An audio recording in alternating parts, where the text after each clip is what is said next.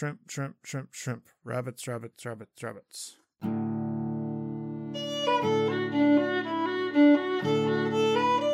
Welcome to Charlotte Mason Says. I'm John Schindel, here with my wife Crystal. Join us as we read and discuss the home education series.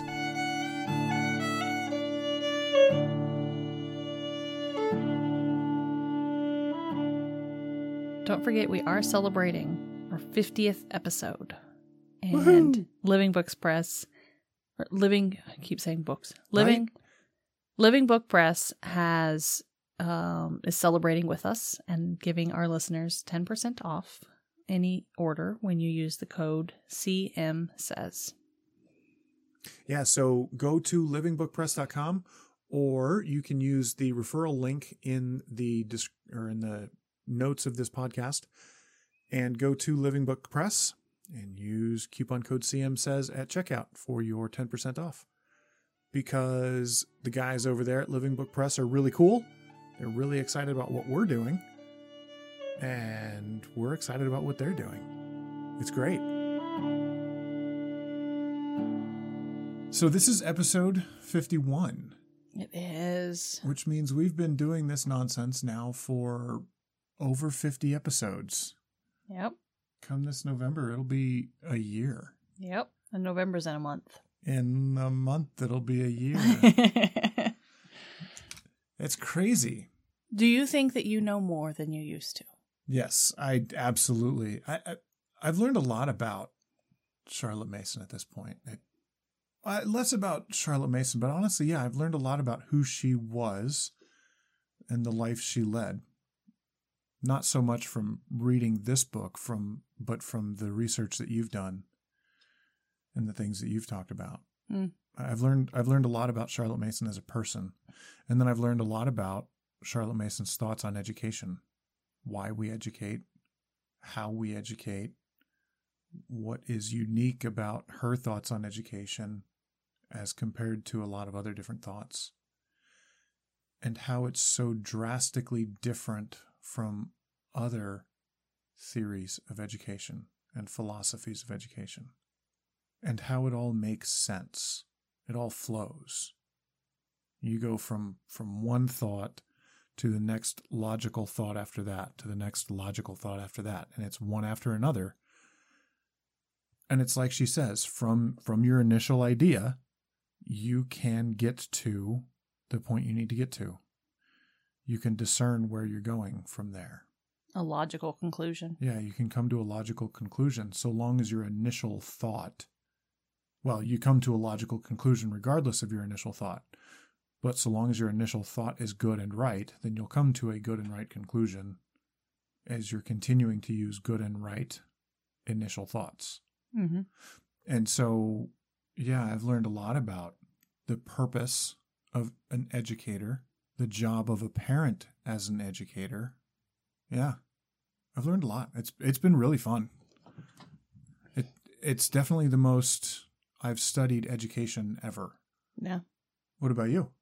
Have you learned a lot? I have from from my my first introduction to Charlotte Mason. I I latched onto it, and this has deepened that understanding because it was just a surface surface level understanding, and I pretty much dove into kind of what I'm doing, how I'm doing it, all of that stuff, without reading this book and without diving into the why. Mm-hmm.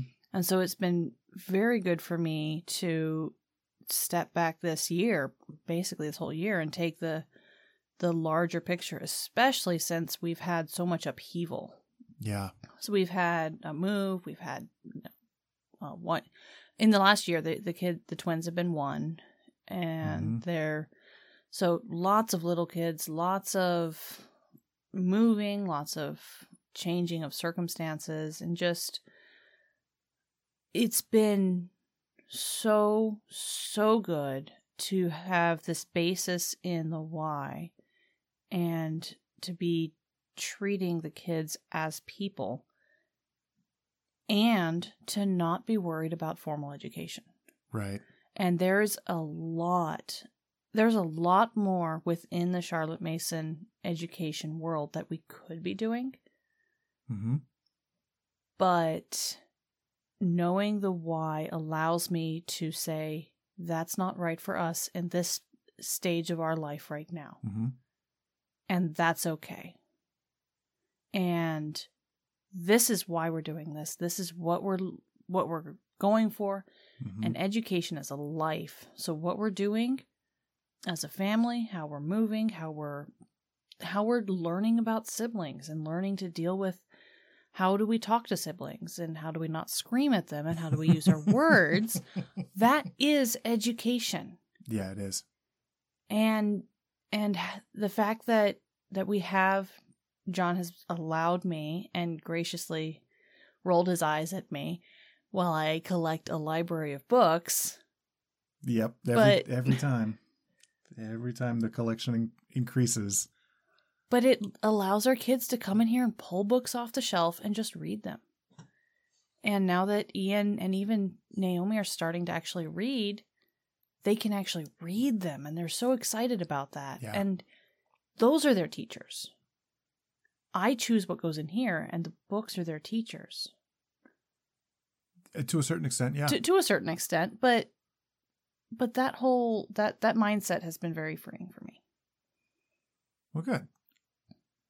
Because, like we talked about in the last chapter, the catechism the catechism, well, okay, she sums it up best at the end of this chapter that we're about to discuss. Uh, there are two. There are two main.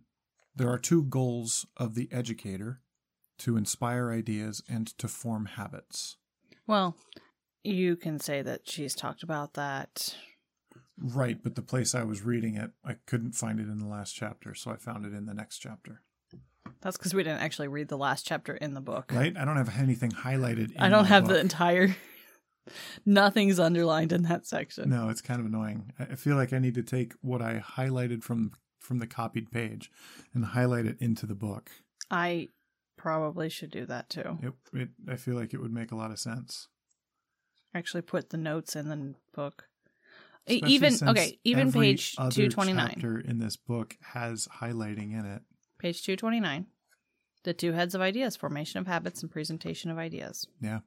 And so you as a parent are freed from doing all of the specific curriculum stuff, even though those specific curriculum stuff are a tried and true method of inspiring ideas and creating habits.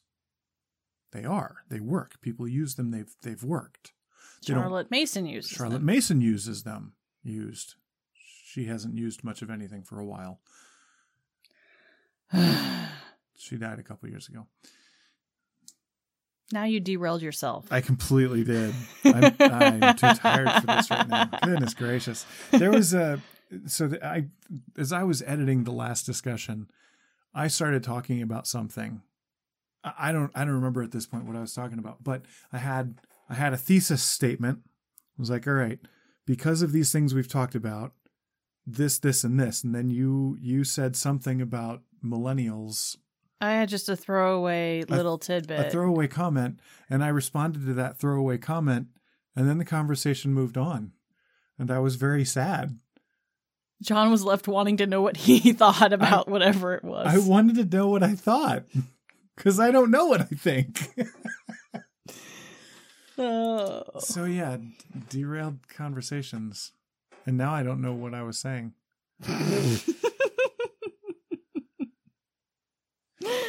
No, so so Charlotte Mason, so there are tried and true methods for educating children, for implementing those two things, for inspiring ideas and creating habits. But knowing that the goal of us as educators is those two things, inspiring ideas and Forming habits. for the formation of habits, then we can do those two things, and the specific curriculum that we use is not as important. yeah. And honestly, and I'm sure some Charlotte Mason people are going to, I don't know, throw rotten tomatoes at me for this or something, but even if your children are not in a Charlotte Mason education system, those are still the two main goals of the educator is to inspire ideas and create habits. So even if your kids are in a public school system or a private school system or a Catholic school or, or uh, you know, some other homeschool system that's not Charlotte Mason, be it Bob Jones or Abeka or or uh, the other one that we were looking into, Oh, classical. classical. Gosh, or classical. This is going to be a long show. Regardless of which specific curriculum you're using, those are still the two primary roles of the educator is to inspire ideas and to form habits. Which is mind-blowing to me. Both of which develop your character. Both of which develop your character and character is what flows out of that. So, yeah, I, I feel like I, I would agree that having studied this, that it is oh so much more freeing for us to be able to say, look, we can now choose to do whatever we want to do, so long as we're fulfilling those two criteria. Mm-hmm. Well, and and a lot of it is, you know, we're not we're not behind, we're not ahead, we are where we're at, Mm-hmm. and as I'm I'm I am following a schedule, but as I'm going through that, I'm not tied to it. Right. I'm not I'm not stressing that we're 3 weeks behind or 5 weeks behind. I honestly I think we're in a couple of different weeks on some of these. I just check what's next and Uh-huh. go there. But it doesn't matter. It it matters to I guess to the world and to society. Well, what grade is your child at? Mm-hmm.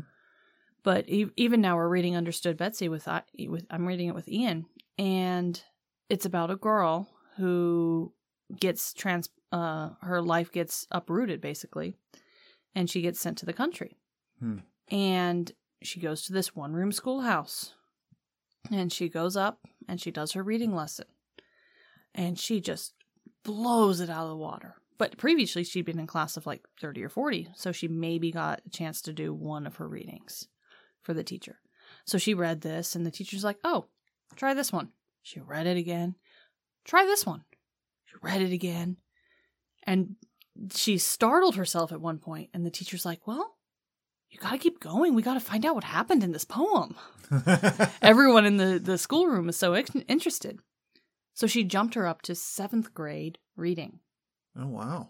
and she was in she was technically third grade. So all the way up to seventh grade reading. And she was like teacher i can't do that. I, I can't do math. I can't do spelling. She's like I, I, we're just talking about your reading. You're in that's where you're at. Mm-hmm. and and then they did math. And she's like yep you're right you're gonna bump we're gonna bump you down Mm-hmm. you're, you're not at this level yet she's like i don't know where i'm at seventh grade reading second grade math third grade spelling where you aren't a grade you are you Yeah. you are not a number you are the person Which is a very important thing to know as a person. Yeah. Yeah. so well, no, that's good. I, well and in in that vein we're gonna start you know chapter 23 which is called a question for parents whence and the next chapter is gonna be whither so they're gonna take a look back too where did they come from Mm-hmm. Well, so I looked up a definition for whence because I was brain I farting, actually didn't. and I don't, I didn't write it down. So No. There goes that. the definition of whence from Merriam-Webster. I'm looking this up on the interwebs right now. The definition of whence is from what place, source, or cause. So that's what we're going to dive what into. is the source? What is the source? And it's it's what is oh look. I did write something down. I'm I'm I'm good at this. So she starts out talking about the the progress of the Parents National Education Union, the PNEU. I did some a lot of digging on this one actually. Well, I scratched the surface on this one. So first we're gonna have a timeline. Uh, home education was a lecture series in nine. I'm sorry, 1885, and it was published the next year in 1886. Four years later, the PNEU Executive Committee was established, and the Parents Review, a monthly journal, was launched. And Parents and Children is a collection of monthly review articles. And then the next year, in 1891, they launched the Parents Review Correspondence School, where they would send out curriculum and forms and timetables and basically everything you need. And then you, as a parent, teach your children. And then you would send back their written um, written narrations, their exam scores. They would send you the exam questions, and it was a correspondence school. Interesting. Um, and I read another article where she was d- diving into what did it cost because there were fees involved. They they paid for this. Ah. So not it, it was it was fascinating. Not only was this just a, a intellectual revolution, this was her livelihood. Interesting. It it supported her and multiple other people. huh. But the article I was reading translated it into modern day prices. And it was very reasonable. So that was six years, it was five years after her first book, Home Education, was published. They had a correspondence school, And home education is volume one. volume one. Mhm. Okay. In 1894, the first correspondence school as a school actually started. So they took their curriculum and opened a school. And then in 86, I'm sorry, in 1896, two years after the first school opened, Parents and Children is published. So at this point, when Parents and Children is published, um, home education has been out for 10 years. The PNEU has been around for nine years. The school, the correspondence school has been around for five years. And then the, there's an actual physical school for one year.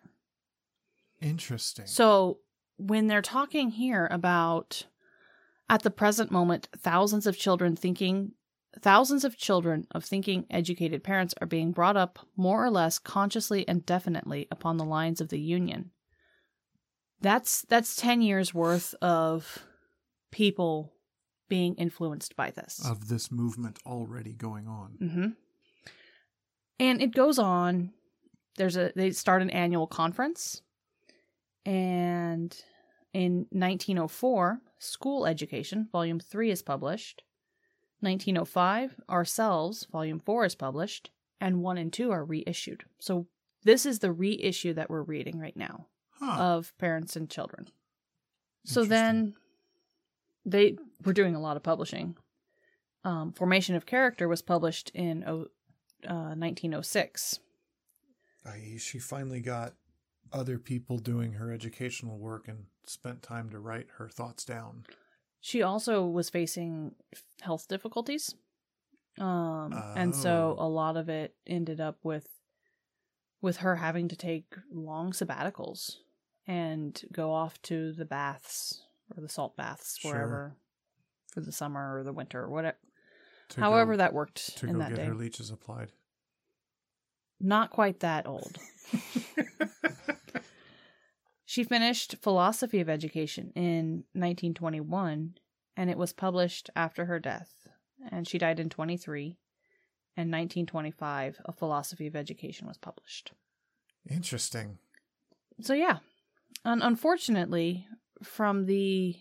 From the start of her stuff to the end, it was only 40 years. And if I remember right, she was about 80 when she died. So she did her lecture series Okay. when she was 40, Well, and uh, which gives her well for li- 30, 20, 25 years of observing. yeah. So that was a long history. Just to to say that it was becoming a large movement towards the towards the end of that timeline government was changing towards a Yeah. towards a different philosophy and they there were many schools many public schools that were adopting it and they backed down and didn't anymore and lack of interest and lack bad timing, you you Mhm. name it. The PNEU closed its doors in 1989. So That is not very long ago. no, I was two, That's that was 30 years ago. and at the same Wow. time, it has now seen a revival in America and Australia and other places around the world, and not necessarily in England. Really? Yeah. So Interesting. other people know more about that than me, but that's just kind of an overview. Yeah, so if you're interested in the history of this, Google it, I guess. Ask me, I can find you a couple of links. Yeah, so if you're interested in the history of this, shoot us an email at Charlotte Mason says at gmail.com or leave a note on Facebook, Instagram, Twitter. Can you can you make comments on Pinterest? Don't do Pinterest. I don't check that at all. I don't know how Pinterest works. We just post there. So, side, side tidbit um, if you join the PNEU and wanted your children to have the parents' union school, you had to fill out a questionnaire age, height, weight, health, memory tests, favorite occupations, specimens of work to be sent in, drawings for the children's hands, etc., etc. Rather a nuisance, and rather unnecessary, you might think at first. But I believe every parent would change his mind if he realized how much interest is taken by Miss Mason in his particular child. So the questions, you answer the questions, send them to Ambleside, and you receive a in a short time you receive a program of work and a timetable for your child for the coming term. Hmm. Yeah. Interesting. Distance learning at its finest, way back when. And they started a conference and a union and all the things that we're doing today. that a growing education system needs. Yeah, as as I read that, this statement at the present moment, thousands of children are thinking, thousands of children of thinking educated parents are being brought up more or less consciously and definitely upon the lines of the union. That's kind of what's going on right now. Yeah. And parents who are influenced by these parents are becoming multitudinous and all have one note in common the ardor of persons working out inspiring ideas. That's who we are. Yeah. We're we're a part of this new movement of parents who are taking a great interest in their children's education. Just like it was in the first chapter, you know, talking Yeah. about the the uh, parents sta- stopping what they're doing and staying home with their kids. and coming to a full realization of it because because where wow and where we're at right now is in an age of dual income homes the the vast majority of households have and of course since all since 98% of statistics are made up on the spot 87.5% of all households have dual incomes. Those are completely made up stats. It se- it seems like and it feels like most of the people I know, most of the adults I know in in my situation of age and children's ages have dual incomes. Both parents are out of the house working. And so we're a part of this movement of coming to the realization that no, we need to stop what we're doing we need to slow down what we're doing and we need to pay an immense amount of attention to our children and their education Mm-hmm. because they are a primary goal of us as people is to raise children and to raise people of character who will be a part of a growing building society. And that's what we talked about in chapter 1 and 2 and 3 I think as we were Mhm. as we were That- that starting at, the, at the base of why do we educate our children? And how did this all come about that we actually care? And it feels like we're again in a movement of people really caring about their children the the actual statistics of people who are homeschooling is staggering It's staggering the number of parents who are taking their children out of the public school system, out of the private school system, the Catholic school system, and educating them at home. Be they Christian, be they Muslim, be they atheist, whatever they may be, they're pulling their children out because they realize that their children need a good education, a custom education.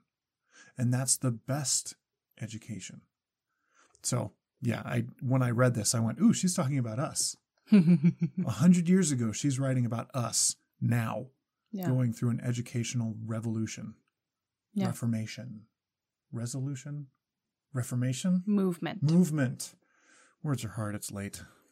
So now you understand why I spent a long time on this first page doing my research. Yeah, we we definitely were looking through this chapter last night, and I read through it, and I was highlighting things I thought were interesting and writing some notes, and I finished up, and I wandered back into the office, and hey, honey, I'm done with mine. How are you looking?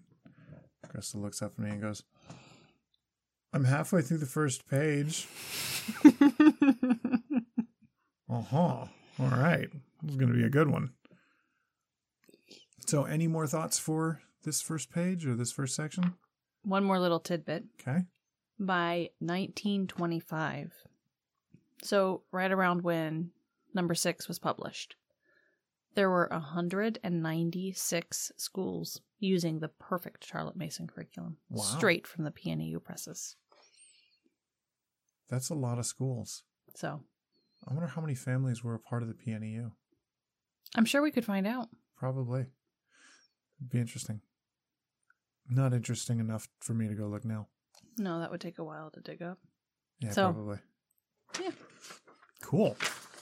All right, so a little bit of history lesson on Charlotte Mason and how her philosophy or when her philosophy came about. And and how it was disseminated. Yeah. It was it was the the correspondence and then the schools and she also had a teacher college, so she was training teachers as well. That's right. I remember you saying that a couple times. Okay, so moving on then throughout or through this chapter. And as so the further we get into this chapter, the more sections we have that I couldn't figure out what to highlight in a section. Because, it was all good. well, and it was one sentence, one long run-on sentence. Well, here we are. We're going we have this we are solemnized with this sense of great responsibility. So now that we have this responsibility on us, we need to look at whence we came and whither we are going. So this Mhm. chapter deals with whence. So a lot of it is looking to the past. hmm And the person the man who's satisfied with his place has no wish to move. He's perfectly fine. But the mere fact of a movement is a declaration we are not satisfied, and that we are definitely on our way to some other ends than those commonly accepted. So something's not quite right, or something's drastically wrong, and we are not satisfied, and that's what a movement means. Or that's what a movement what that's what triggers a movement. So then she goes back to mothers, fathers, grandmothers, grandfathers and th- that that they are brought up well. That they were brought up well. And she said, not mere chance, nor did it come out of the spelling book or Pinnock's catechisms. So Pinnock's Catechisms was started in 1817. It was cheap educational works, a series of catechisms consisting of short, popular manuals arranged in the form of question and answer of the different departments of knowledge. It's mentioned in another story as a de- set of depressing texts. I'm sorry. It's mentioned as a depressing set of texts in contrast to Washington Irving's stories. I.e., it was not living. So the, there were good, strong people raised in spite of these things. right. And the, but the teaching, the teaching was bad. It was haphazard, reckless, both in physiology and psychology. But they had one saving principle, which is losing. They recognized children as reasonable beings, persons of mind and conscience like themselves, but needing their guidance and control, as having neither knowledge nor experience. So, regardless of how they were teaching them, they had this one thing that just helped everything. Yeah. Yeah, she she goes on to say so soon as the baby realized his surroundings, he found himself a morally and intellectually responsible person. They treated children as people. Yeah. People that needed to learn and grow and under and come to an understanding, but but people. And she talks about that a little bit later. But she goes on here, she says expectation strikes another chord, the chord of I am, I can, I ought, which must vibrate in every human breast, for 'tis our nature to. The capable, dependent men and women whom we all know were reared upon this principle. So, Mrs. Hardcastle and Tony Lumpkin are characters in a comedy called She Stoops to Conquer by Oliver Goldsmith. It was first por- performed in 1773.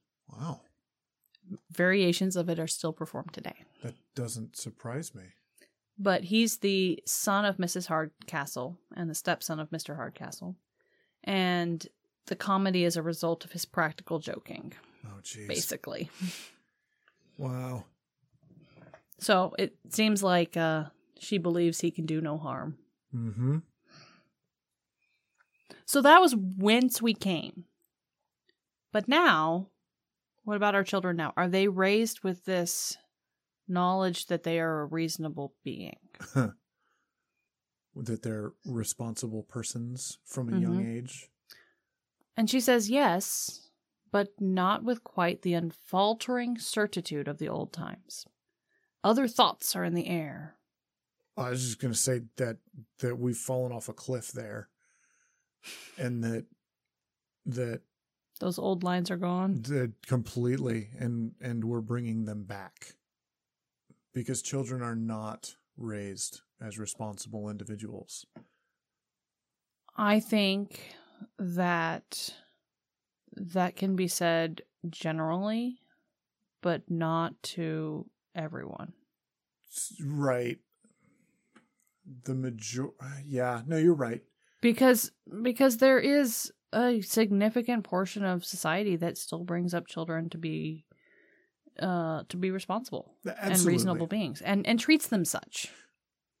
You're right. I- guess when I look at again spout the millennial nonsense here, when I look at my generation, I see a lot of entitled people who were not brought up to be responsible and make their own decisions.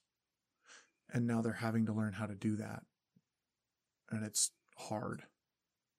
It's hard to learn how to be responsible when you haven't had to be your entire life. I, and clearly that's not everyone of my generation. Mm-hmm. And I wouldn't want to say that. There are clearly exceptions, and a lot of them. So maybe it's half and half, even. But still, that's half of my generation that is that way, who, who were not raised to be responsible adults. Yeah.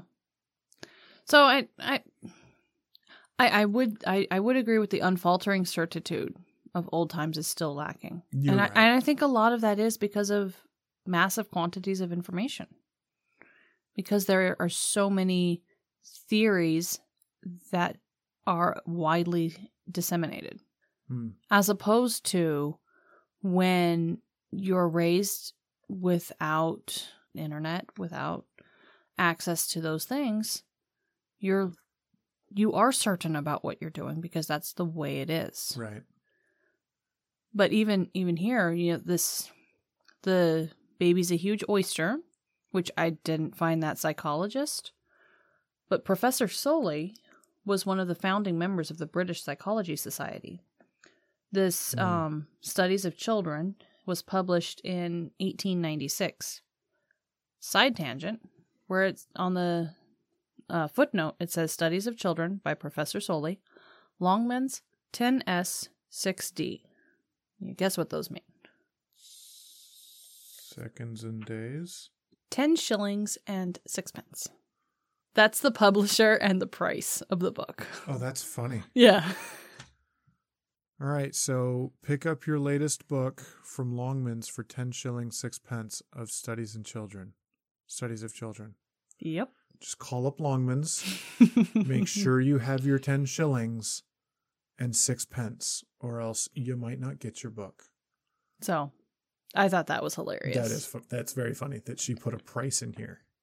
Hey, buy the stupid book. It's only this much. So he he is an evolutionist and pledges to accommodate children to the principles of evolution. So the little person has to go through these thousands of stages. Yeah. But he dealt with children too much. And so he was too true a child lover to let the kids be relegated into that theory. to force them to stick into that theory Yeah. because he knew that all children are different. That's hilarious. And evolutionary psychologists is a theoretical approach to psychology that attempts to explain useful mental and psychological yeah, psychological traits such as memory, perception, and language as adaptations or i.e. as the functional products of natural selection. Hmm. So, she's not going to argue science with the scientists. She's just going to leave them to be scientists. hmm So that was looking at that's looking at the current state of education. Mm, the current state of viewing children. You're right.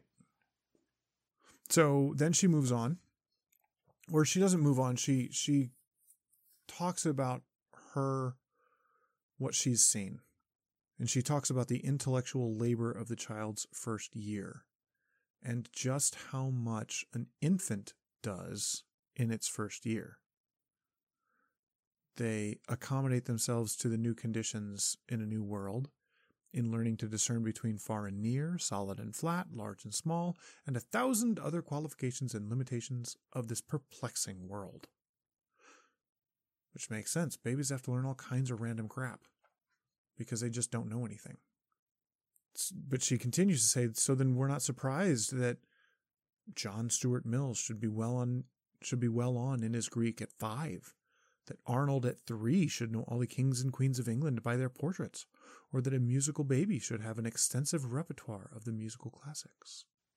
John Stuart Mill, he was dubbed the most influential English speaking philosopher of the 19th century. Ah, But back to his childhood about doing this, he was uh, given an extremely rigorous upbringing. He was homeschooled. And his father had the explicit aim to create a genius intellect that will carry on the cause of utilitarian, utilitarianism and its implementation after he died. He was a precocious child. At the age of three, he was taught Greek. At eight, he had read Aesop's fables, Z- Xenophon, I don't know. Xenophon's Anabasis, the whole of Herodotus, and was acquainted with Lucian, Diogenes, Isocrates, and six dialogues of Plato. He'd also read a great deal of history and English and had been taught arithmetic, physics, and astronomy. That is John Stuart Mill. Yep. But yeah, she's saying with how much a baby learns, well, it stands to reason that children also can learn. Mhm. So she goes on then to talk about specific, uh, a, I guess, two anecdotal stories here. The first is that she had she she knew a person, a parent, whose grandson was the child of a an English and German couple who lived in Baghdad. And this child learned how to speak German, English, and Arabic correctly to the correct people by age three. There you go. I think about our daughter who's about to turn three. She speaks English fluently with us. She's about to turn four, love. Well, yeah, I guess that's true. Whatever. She's spoken fluently with us for a year now. Fluently is a child at three can speak. But I could totally believe that if she were raised in a household in a foreign country that spoke a different language and you and I both spoke different languages, sure, she would know three or four languages Mm-hmm. just because she does. Not because she studied them or really set out to learn them, but just because. That's a life. Yeah. So that's that's her first little anecdote here, and I think it's pretty cool and and very fitting and telling. The next anecdote anecdote I'm not I'm not quite sure where she's going with it. She's going with, uh, again, observation and being able to make those connections and ask the questions and trying to just figure stuff out. You know, she knows hunt bees make honey. So if the bird is taking a cherry, does do birds make jam? And it doesn't make sense to our minds because we're like, oh no, what no.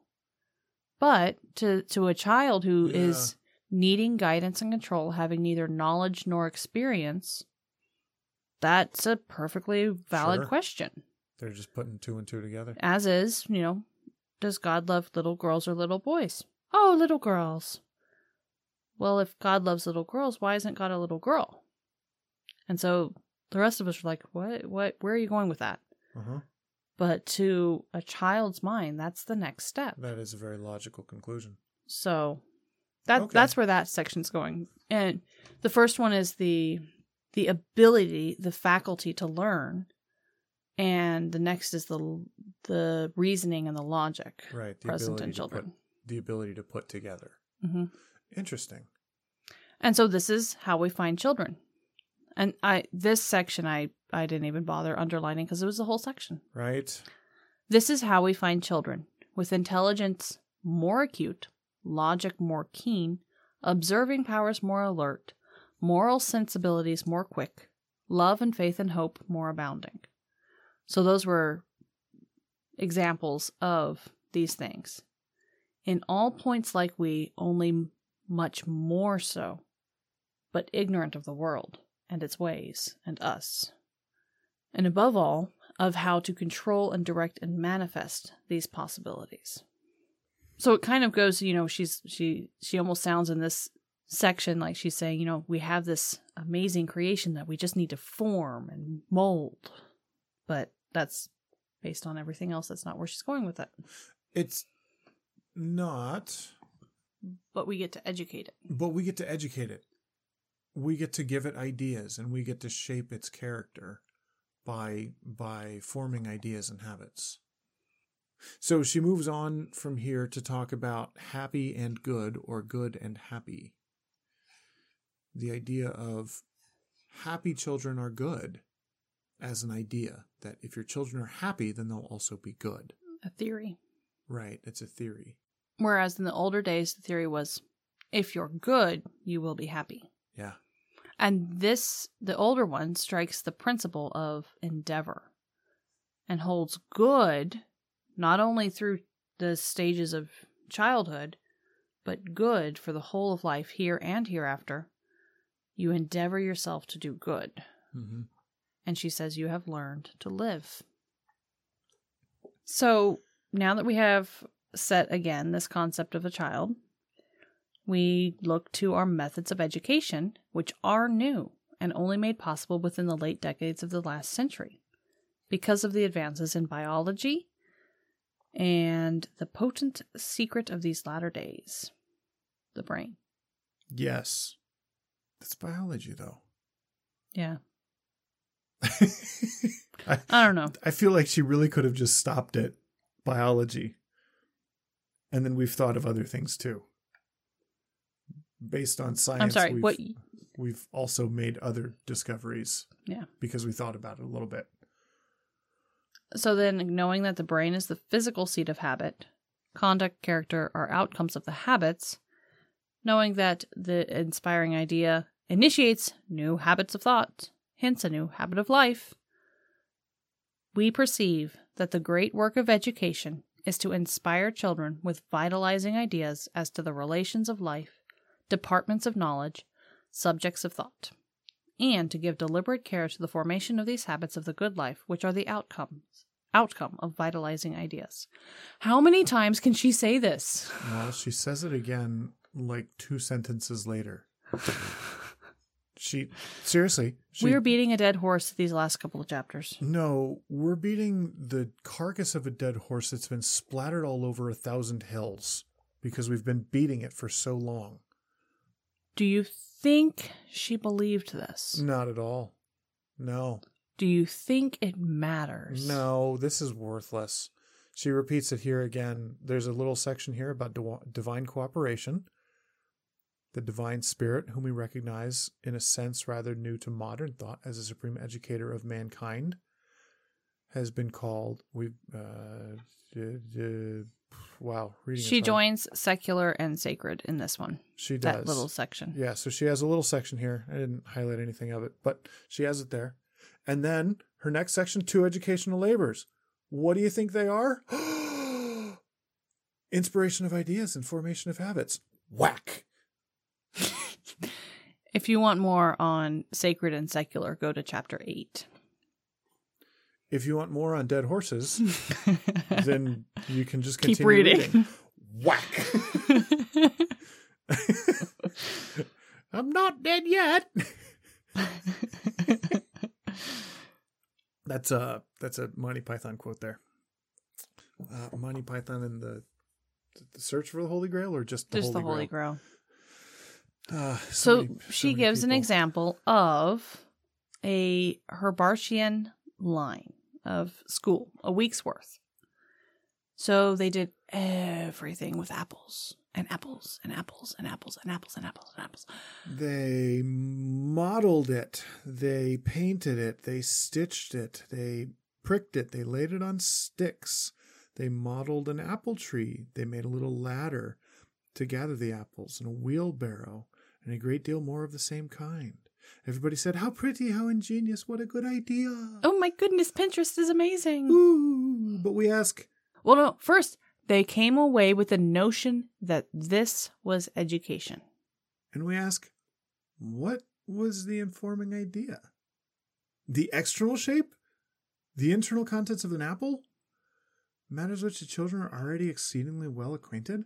They already know what an apple is. They eat the apples. They they and they see them. They look at them. They know that it's a roundish object that's reddish or goldish or greenish, and you eat it. And if it's not brown, it tastes good. Like we know all these things. what mental habits were gained?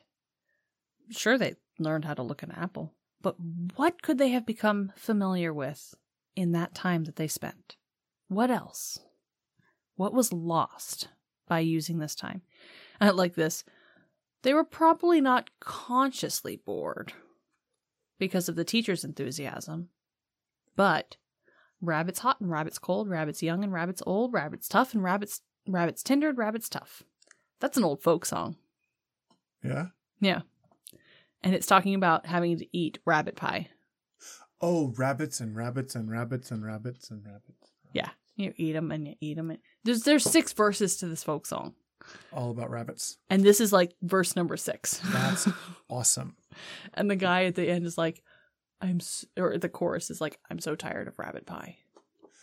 It reminds me of the scene in Forrest Gump where Bubba, uh, i- let's see, Bubba is Forrest's friend in the army.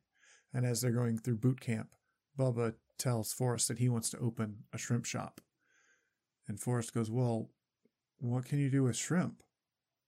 Bubba looks at him for a moment. And then he starts talking about all the different ways that you can do shrimp.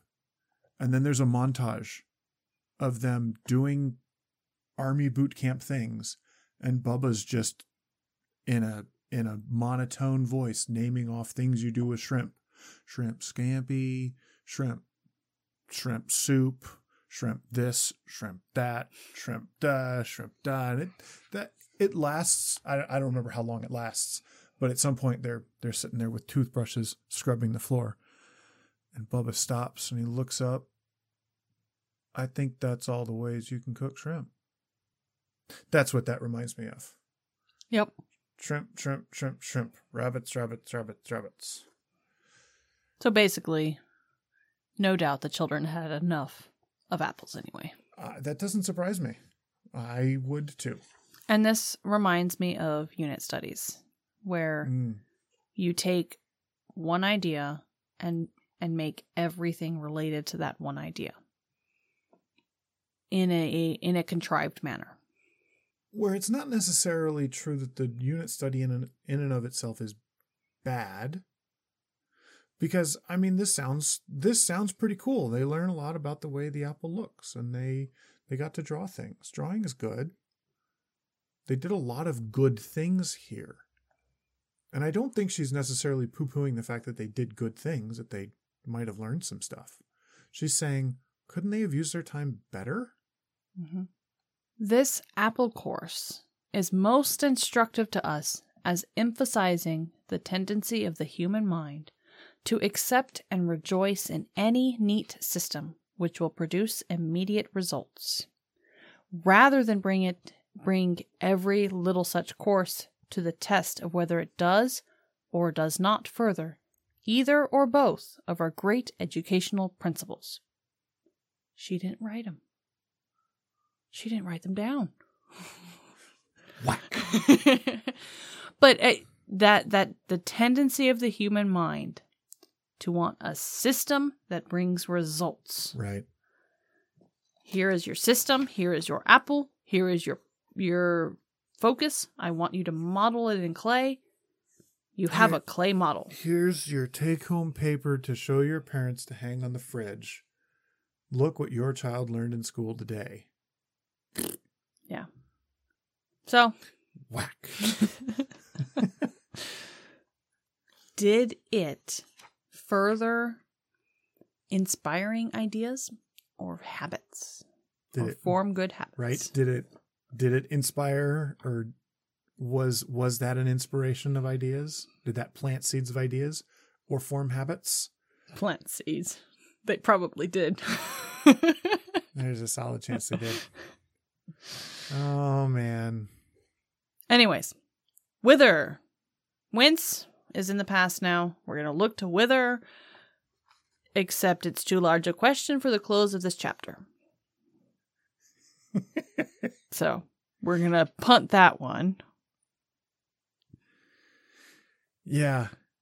And I'm I'm kind of interested to see where she goes with this. hmm I did I did highlight this. We consider carefully in what directions this advance is due and indicated, and we proceed of set purpose and an endeavor to educate our children so that they shall advance with the tide. A new renaissance is upon us. A new renaissance is coming upon us of unspeakably higher import than the last. And we are bringing up our children to lead and guide, and by every means help in the progress, progress by leaps and bounds, which the world is about to make. She's a prophet. The the gains that the scientific community has seen since since she wrote this book is insane. We literally sent men to the moon. And now we have a little device in our pocket which has more processing power than NASA did when they sent men to the moon. Not the spaceship, not the command center. No, no, the entirety of NASA. Your phone's more powerful than that. She she was absolutely right. She saw this coming. That's why I think, and I, I know I've said it any number of times, especially early on. Um, one of the other dead horses she liked to beat was uh, neuroscience, and that pathways in the brain get formed, and that's part of the formation of habits, is that you you physically alter the brain. I think that if she were alive today, she would just gobble up neuroscience research. She would love it. Yeah. Yeah, there it is. And we get to read Whither next. Yeah, I'm I'm kind of excited about this too. I've like like we've said, I've I've not read this book. Well, I'm excited because uh, she's clearly wrapping it up. We have Whither, and then we have the Great Recognition, and then we have the Eternal Child, and then we're done. She's wrapping this up. There's only three chapters left. So she's putting her her closing thoughts and her closing arguments on this book now. Mm-hmm. We spent two chapters talking very pointedly about giving an overview of her philosophy. Mm-hmm. Now she said, okay, let's look back to where our philosophy came from. Now Mhm. she's going to say, what does that mean for us and where are we going? And I don't know what she's going to say for the next the two chapters after that. The Great Recognition and the Eternal Child. I'm I'm super curious to find out. So if you're still listening to us on this episode, thanks. Um, I guess hang around and figure out with us what the next three chapters hold, and then we're going to be done with this book, which is insane. I was looking at the books. We definitely have uh, thumb grease dirt prints in the middle of the book on Yeah, both of ours. It's kind of gross. They have been well used. We should probably take pictures of our books when we're done. I've definitely gone through, I think, three highlighters throughout the course of this book. And it's kind of funny because you can see when I used them. I started with yellow, and it started a pretty vibrant yellow. And by the time I stopped using the yellow, it was not vibrant. And then it, and then I moved to orange, and orange is pretty vibrant. And then it became very much not vibrant and I used that for a while. the not vibrant one. That's what my orange became. Oh, It was so that's sad, kind of pathetic. right? I was having to highlight and then put the lid on and kind of shake it to try and get more juice into it. and now I have a new highlighter, and it's about out too. So, yeah, I'm I'm excited to see what the next chapter has has in store for us.